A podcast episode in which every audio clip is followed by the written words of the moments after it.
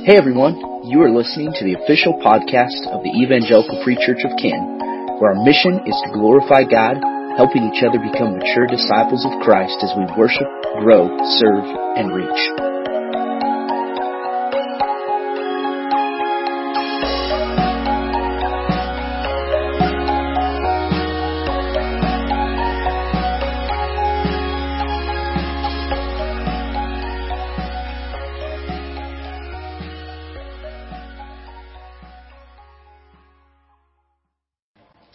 Bibles and uh, open up to the book of Joshua.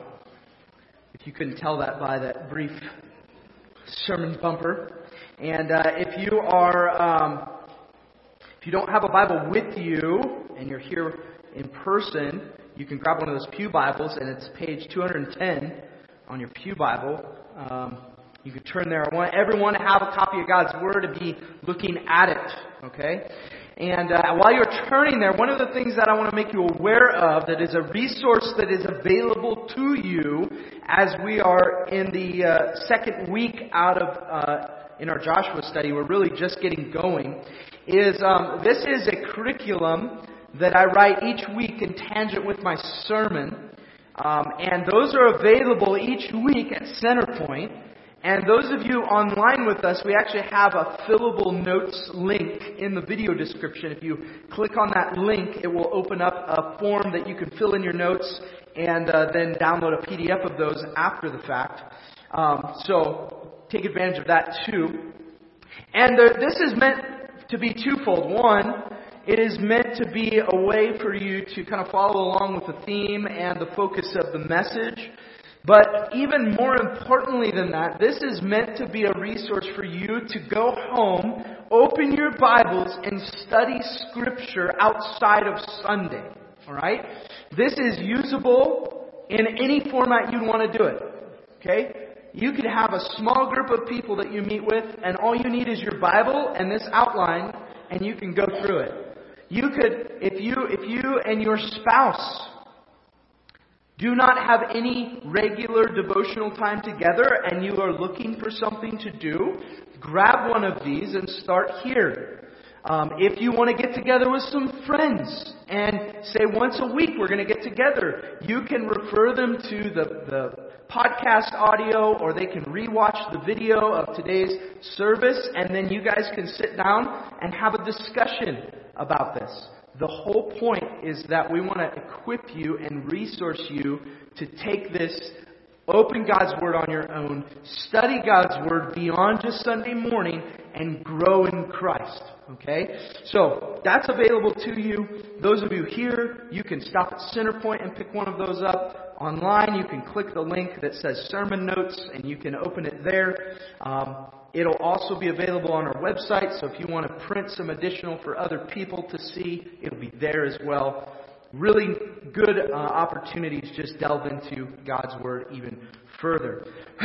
but we're going to be in the book of Joshua for really about 12 weeks total.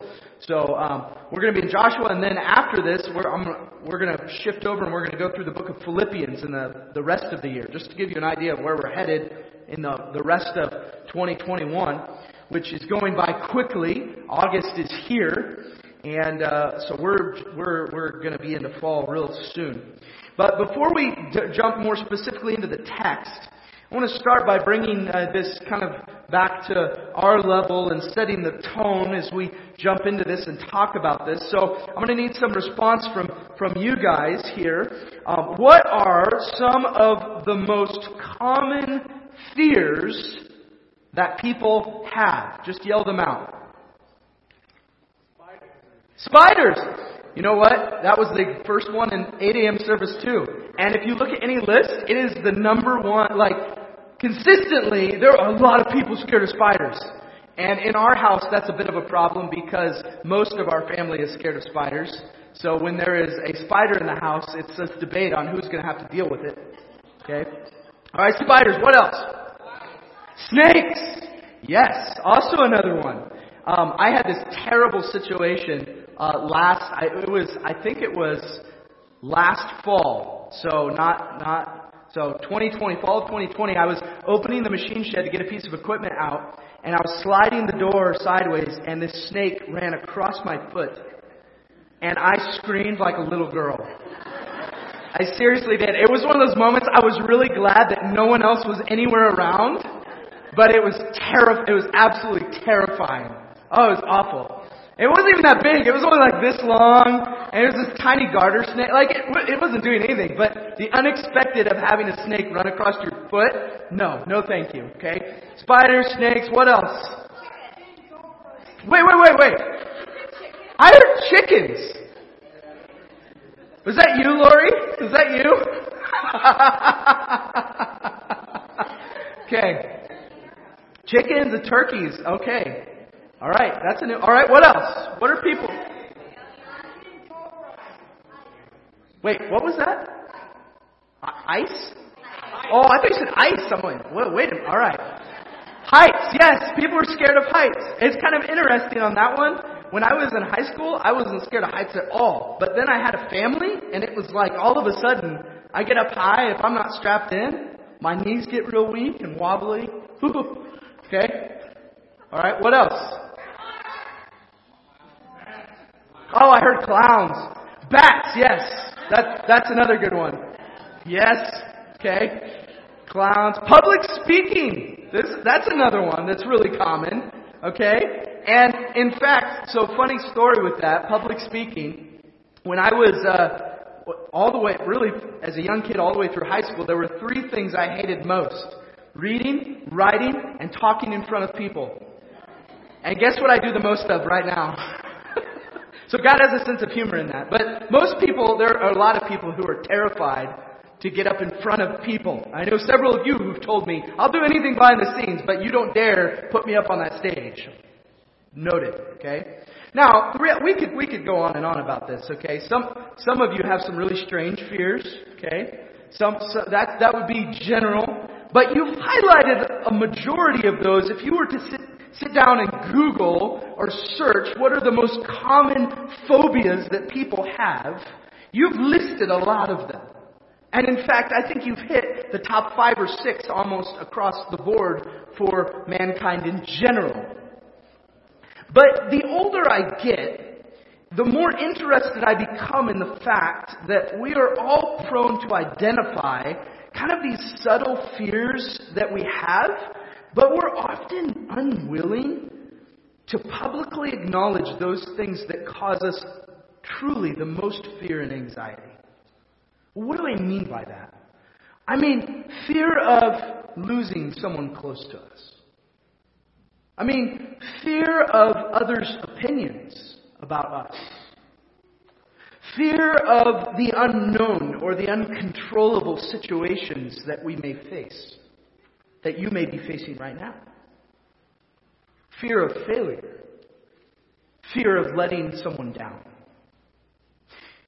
So instead of acknowledging these things, which we're going to admit we struggle with, that whether we struggle with that alone or isolated, or we have some kind of community that we can share those fears or anxieties with, we struggle with this.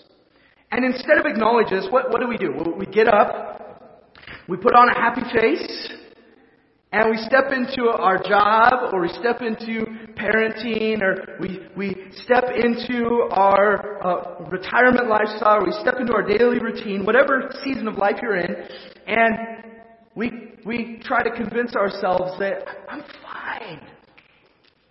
I'm good. Life's good. Everything's fine. And in fact, we're probably some of the most guilty people of doing that right here. Right? In, in, in this space, we come to church, we walk through the doors, and we, we see all these people. Hey, how you doing? Oh, what do we say?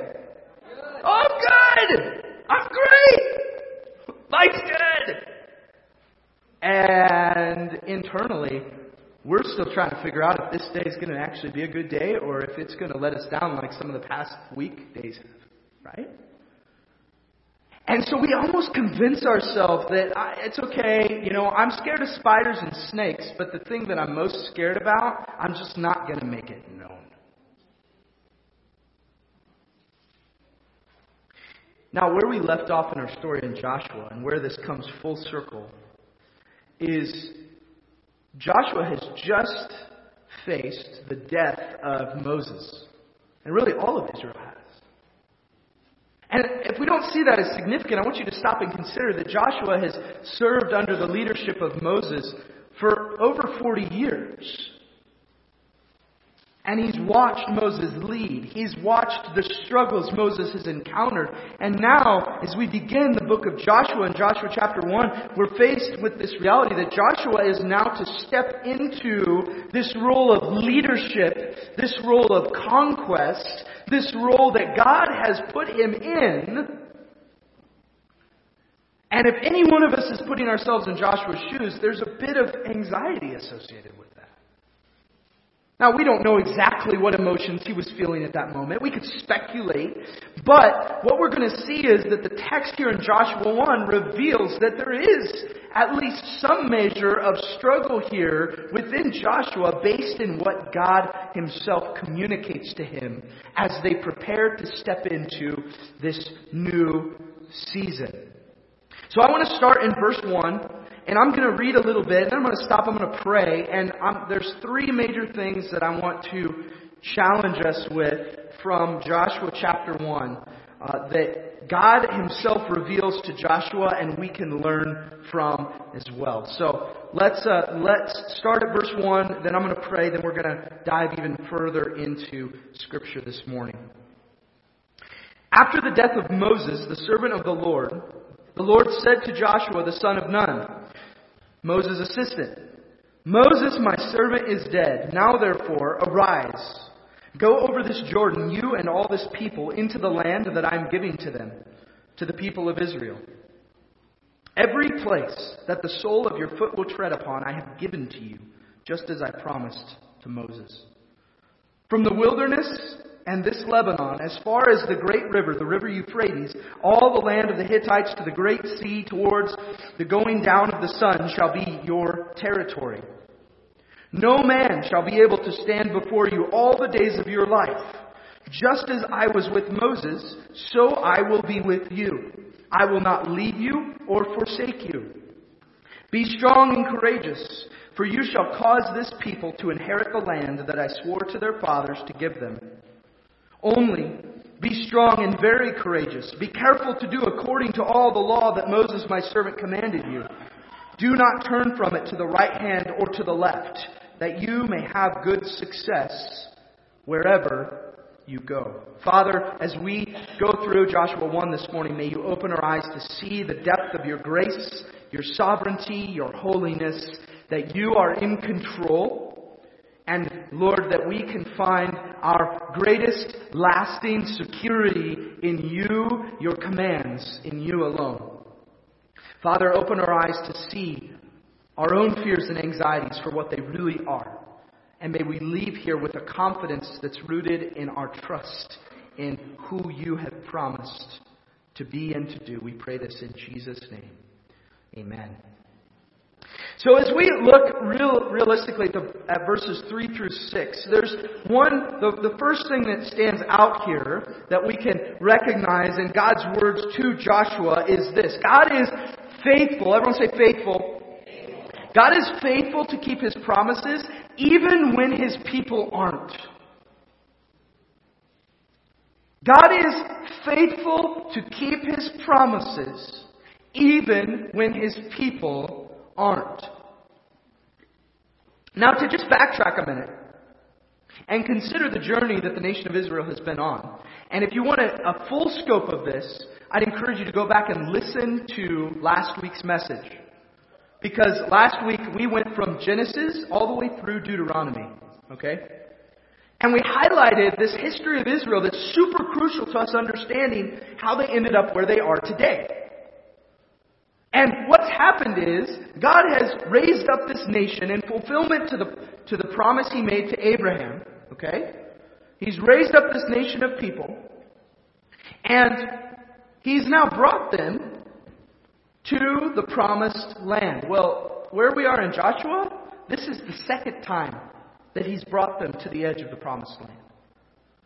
The first time They sent in 12 spies and they came back and said, well, it's exactly what God told us it would be, but there's these huge armies in there. We can't do this. And there was only two out of 12 spies that gave a report that said, no, no, we need to trust the Lord here. Well, what happened as a result of that is the people just desired, that we're going to go back and do our own thing. We, we really were better off in Egypt, where we were in slavery, where uh, we were better off back there. And so God says, because you have tainted my name and rejected this promise, you're going to wander in the desert for 40 years. And all of you who were here at this moment and rejected me, and I'm paraphrasing here, this is all Numbers 13 and 14, okay? Who've rejected me, you're going to die off in the wilderness, and it's your children who are going to inherit this promised land. Now, God is still faithful to keep his promise. He promised the nation of Israel that they were going to come into this land. But there's a lesson that can be learned in here that the fulfillment of God's promises are often not in the way that we would like them to be fulfilled. That does not mean that God is not still faithful and will not still fulfill that which He has promised to do. But another reality for us to consider here did you know that Joshua is one of those 12 spies who went into the land to begin with? He was one of those 12 guys who went into the promised land, who spied it out, and he came back. And he was one of only two of those spies, him and Caleb, who said, No, we have to step into what God has promised to us because God will be faithful. We need to go in. It doesn't matter how big the armies are. If God is for us, they're, they're not going to stand a chance. And it was only Moses and Aaron and Joshua and Caleb that stood up in that way. And in Numbers 14, it said the people rallied together in order to stone them, that they might raise up a leader to take them back to Egypt. Now, why do I bring that up? Well, we don't often stop and think about the fact that Joshua, even though he was faithful to what God had commanded them, he still had to wander in the desert for 40 years. Joshua still had to wander with the people and watch all of these people he knew die off because of their unfaithfulness to God.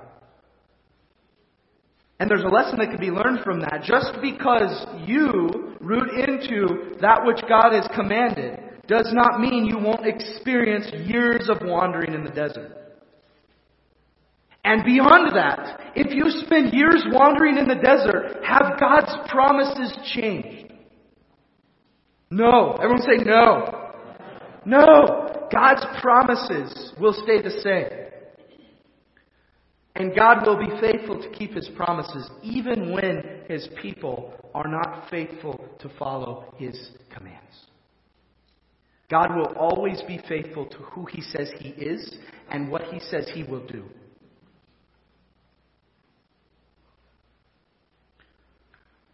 As we read the story, we see very plainly that God could have, He had every right to go back on His promise because of the people and what they did. Well, you know what? Because you've decided to take, and this is how we think, isn't it?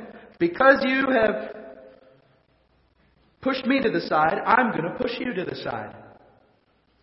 I walked with you. I showed you myself. He, he revealed himself by defeating an Egyptian army, by going before them in, in fire and in cloud. Like, they've seen God work. And if we read all of that and you get to this point, we can often find ourselves going, how could they do that? How could they abandon God after all that He had done? How could they go the other way and follow after their own passions and desires? And yet there's an application here, isn't there? Is this not what we do to the Lord, church? Here's a humbling reality for us to stop and consider. God brought himself into the presence of Israel and they rejected him. Yet God sent his Son to not only dwell on the earth, but to pay the price for our sin. And we reject Every time we choose to live in our sin instead of the salvation that we've been given in Christ, we reject God's promise and the only truth that can bring us eternal hope.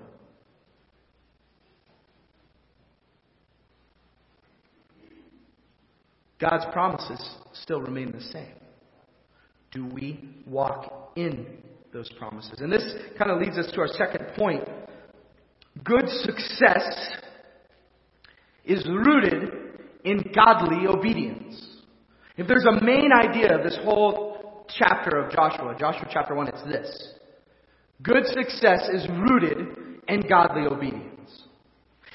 If you look at verse 7 and 8,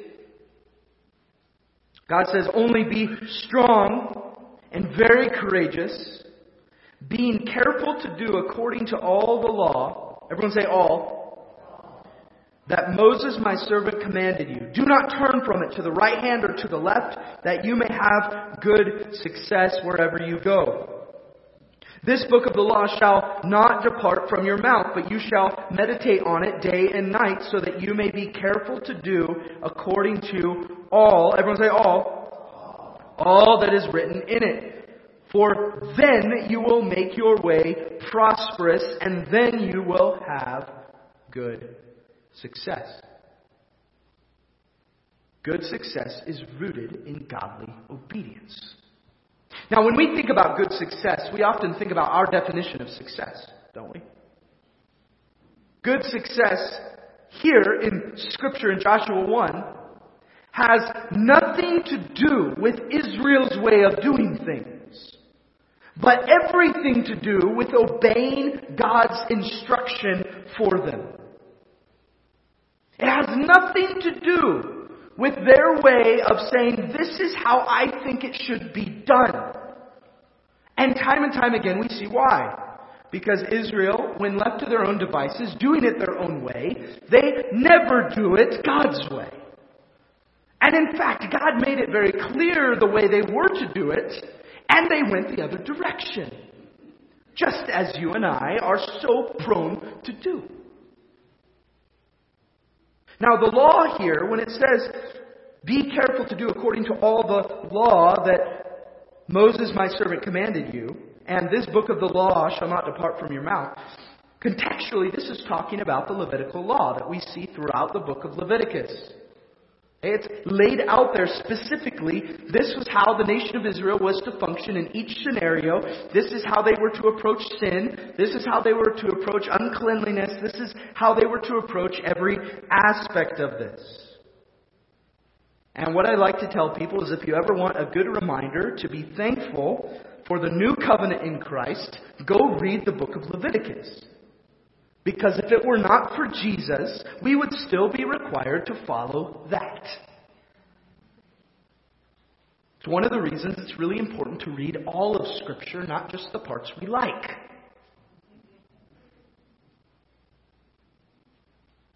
Now, in Matthew 22, in Jesus' ministry, he's asked a question about the law, really about the greatest commandments. And Jesus summarizes these commandments with two. He says, Love the Lord your God and love your neighbor as yourself.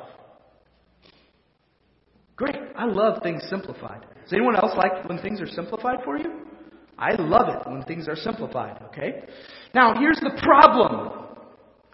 How many of you have heard that statement even shortened further? Love God, love people. How many of you have heard that? Okay? When it comes to what we're called to as the church, love God, love people.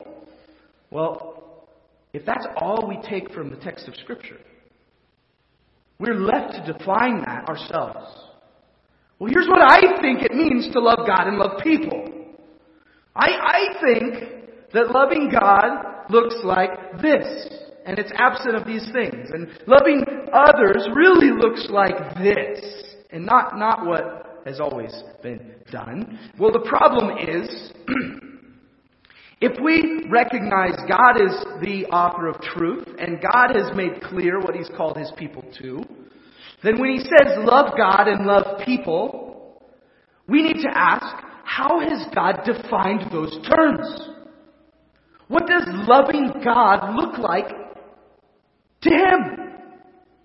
What does loving others look like to Him? Not your own personal opinion.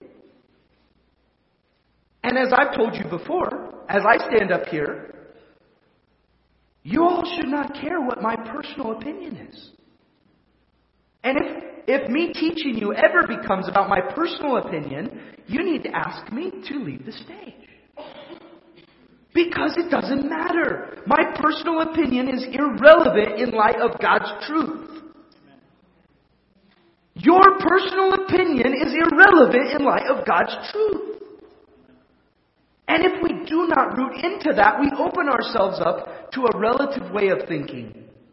And then we will never truly have a definition of what this looks like. To love God and love people, to root into what obedience looks like in God's eyes, is so much more important than being liked by other people around us. Why? Because good success is rooted in godly obedience. God's command to Joshua here is you need to be strong and be courageous and step into this with confidence. Why? Because you have been given everything you need to succeed. God has given you everything you need to succeed. Root back into that.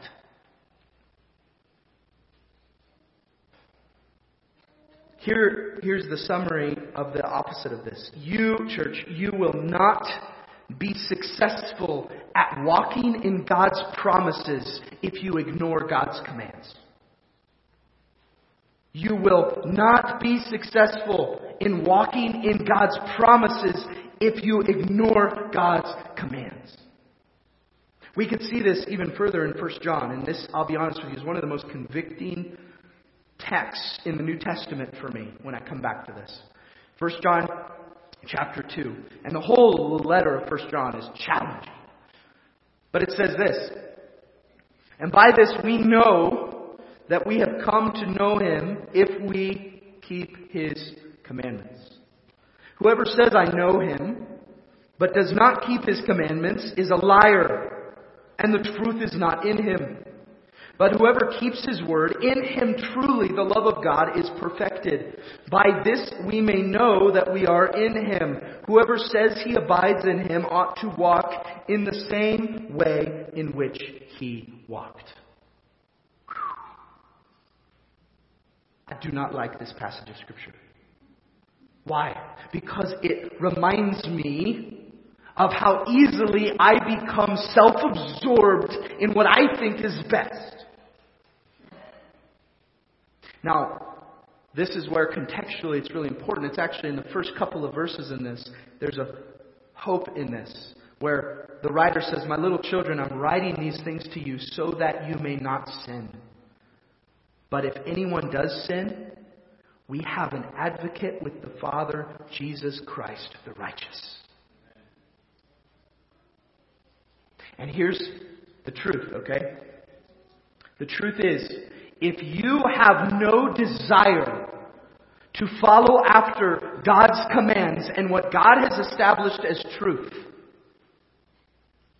if you have no desire to follow after that, God is not for you. I know that's a hard thing to hear, okay? But here's why that's the case. If God, if you are not walking in step with what God has established, then that means you are outside of what He has said will provide you with security and success and protection. And we cannot claim the promises of God and forsake His commands. We cannot do both. Now, here's the hope in this. Because many of you have this tension. And I'm with you in this. Where you see and you read and you hear, this is what I'm called to, and this is what I know God's Word says I'm to be and to do, and how I'm to act and to live. And then over here, my flesh is strong. And I fight this back and forth between my flesh and the Spirit of God. If you are not battling, that is not a good thing. If you are in a fight every single day, that's a good thing because it means the Spirit of God is present in you and is drawing you, is trying to pull you to a place where you are more like Jesus and less like yourself. Because I'm going to tell you, it's easy to sin. It is easy to sin, and it is natural for us to sin. It is not hard. You do not have to try. Selfishness is not something you have to practice. And if you ever doubt that, spend two hours with a toddler. Okay? We are prone to this. It is a fight for us to become more like Jesus. It is a fight for us to root further into what He has commanded us rather than what we want on our own. And the, the amazing thing is when you have that tension and you mess up, 1 John chapter 1 verse 9 gives us this hope that if we confess our sin, he is faithful and just to forgive us our sin and cleanse us from all unrighteousness. Have you ever stopped to consider that? When you come to God honestly in humility and confess sin, you don't have to wonder whether or not he's going to forgive you. If we come to him humbly longing that we would rid ourselves of the selfishness, the selfish passions, and pursue Jesus, there is already forgiveness for you in Christ. It has already been given to you. But we would rather. It's, it's the same as the promised land for Israel was already there. It already had been given to them. All they had to do was follow after God and step into it, and it was theirs.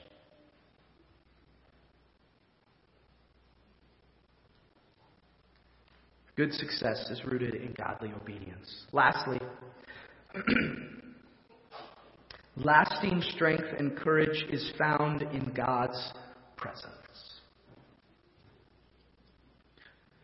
Look at verse 9 with me. This is probably the most quoted passage in all of Joshua, and we miss the rest, which is detrimental to us. But it says this Have I not commanded you? Be strong and courageous. Do not be frightened. Do not be dismayed. Why? For the Lord your God is with you wherever you go.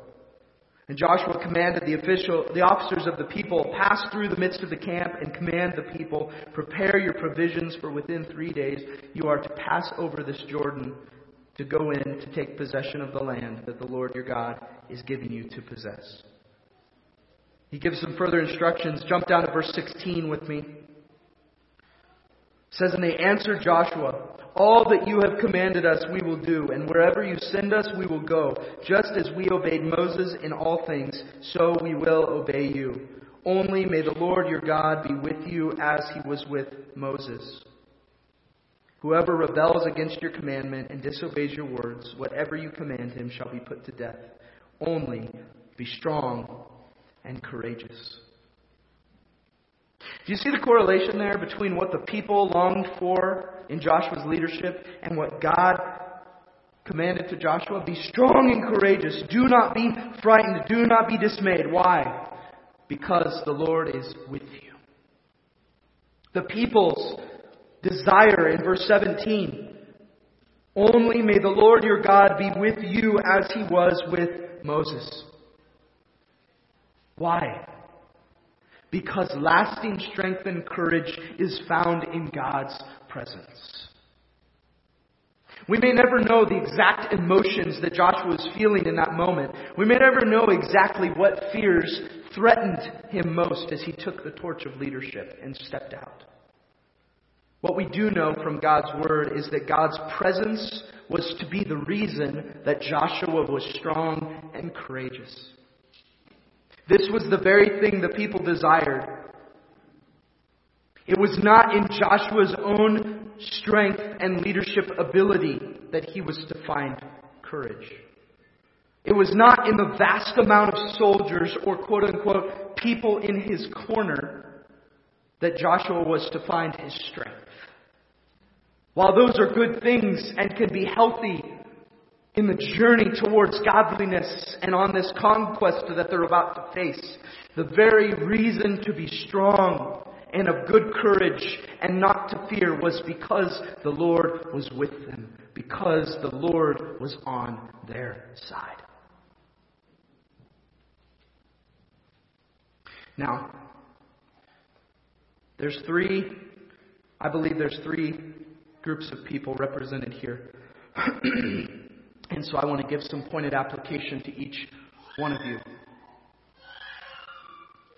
Some of you simply need the reminder today not to fear. Because the Lord is present, He is sovereign, He is holy, He is good, and by golly, He is in control. Goodness. Some of us have completely lost sight of that because our hope has been in other things. And He is in control. Amen?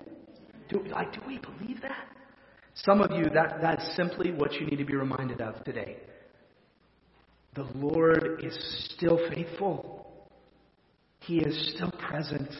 He is still on the throne. And one of my favorite descriptions in Scripture is that the earth is a footstool for his feet. And I have this picture of God just resting. Everything is in control. He's not stressed out. He's not overwhelmed. I guarantee you, God does not feel about everything right now as you feel. Because none of this is a surprise to Him. Do not be motivated in fear, but find your strength and your courage in the presence of the Lord. Have that drive you further to Him. Some of you need a wake up call. You may be experiencing earthly success, but you have wandered from the Lord. You feel a tension about this, but you haven't made any changes yet. This is a warning for you. Seek the Lord and do His will. Reject sin. Reject the pull of the world and your internal selfishness and pursue Jesus. It will be the only opportunity you have for lasting success. Still, some of you need an invitation because the Lord is not with you. He is not on your side because you have separated yourself from Him. Time and again, you choose your sin over salvation. May you hear this today. God is a God who keeps His promises. In Christ, He promises that nothing can separate you from His love.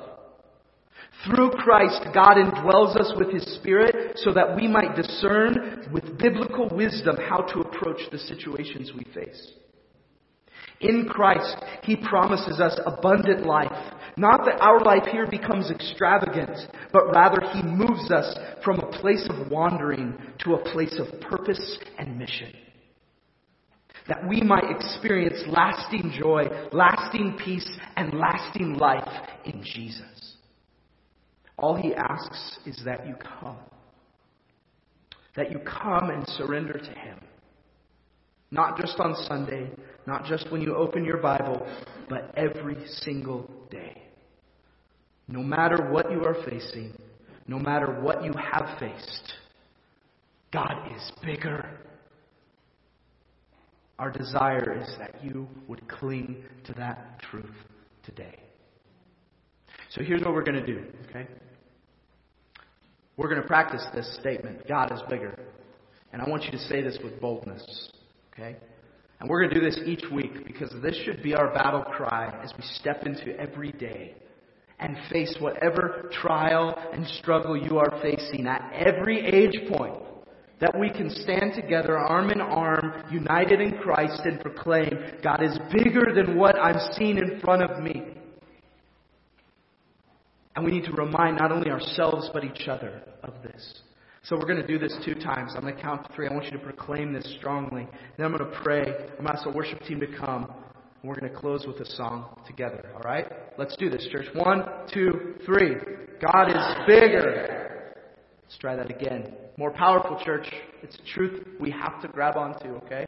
One, two, three. Amen. Father, may we live in light of that truth today. May you reveal to us the depth of what we're really fearful of, what's truly causing us to move forward with anxiety. And instead, Lord, that we would just have a confidence that is rooted in your sovereignty, a confidence that's rooted in your holiness, that we would long to understand the command of your word and walk in that faithfully, recognizing that any success that's lasting has to be rooted in godly obedience. Father, unite us in a way that we pursue faithfully the mission you've given to us as the bride of Jesus. Lord, help us to recognize our own weaknesses and come to you, to come before your throne, recognizing that we desperately need the hope of Christ today. God, I pray for the individual here who is just struggling, crippled by fear. Lord, I pray that your presence would be known in a way that maybe they haven't experienced before, and that they would say, I, I surrender to you, Jesus. Lord, I pray for the brother or sister who has just wandered. And they're far from you. They know they're far from you. They don't want to be far from you, but Lord, they just haven't taken that step yet. I pray for discipline to take us that step consistently back towards your will, your purposes, and your truth.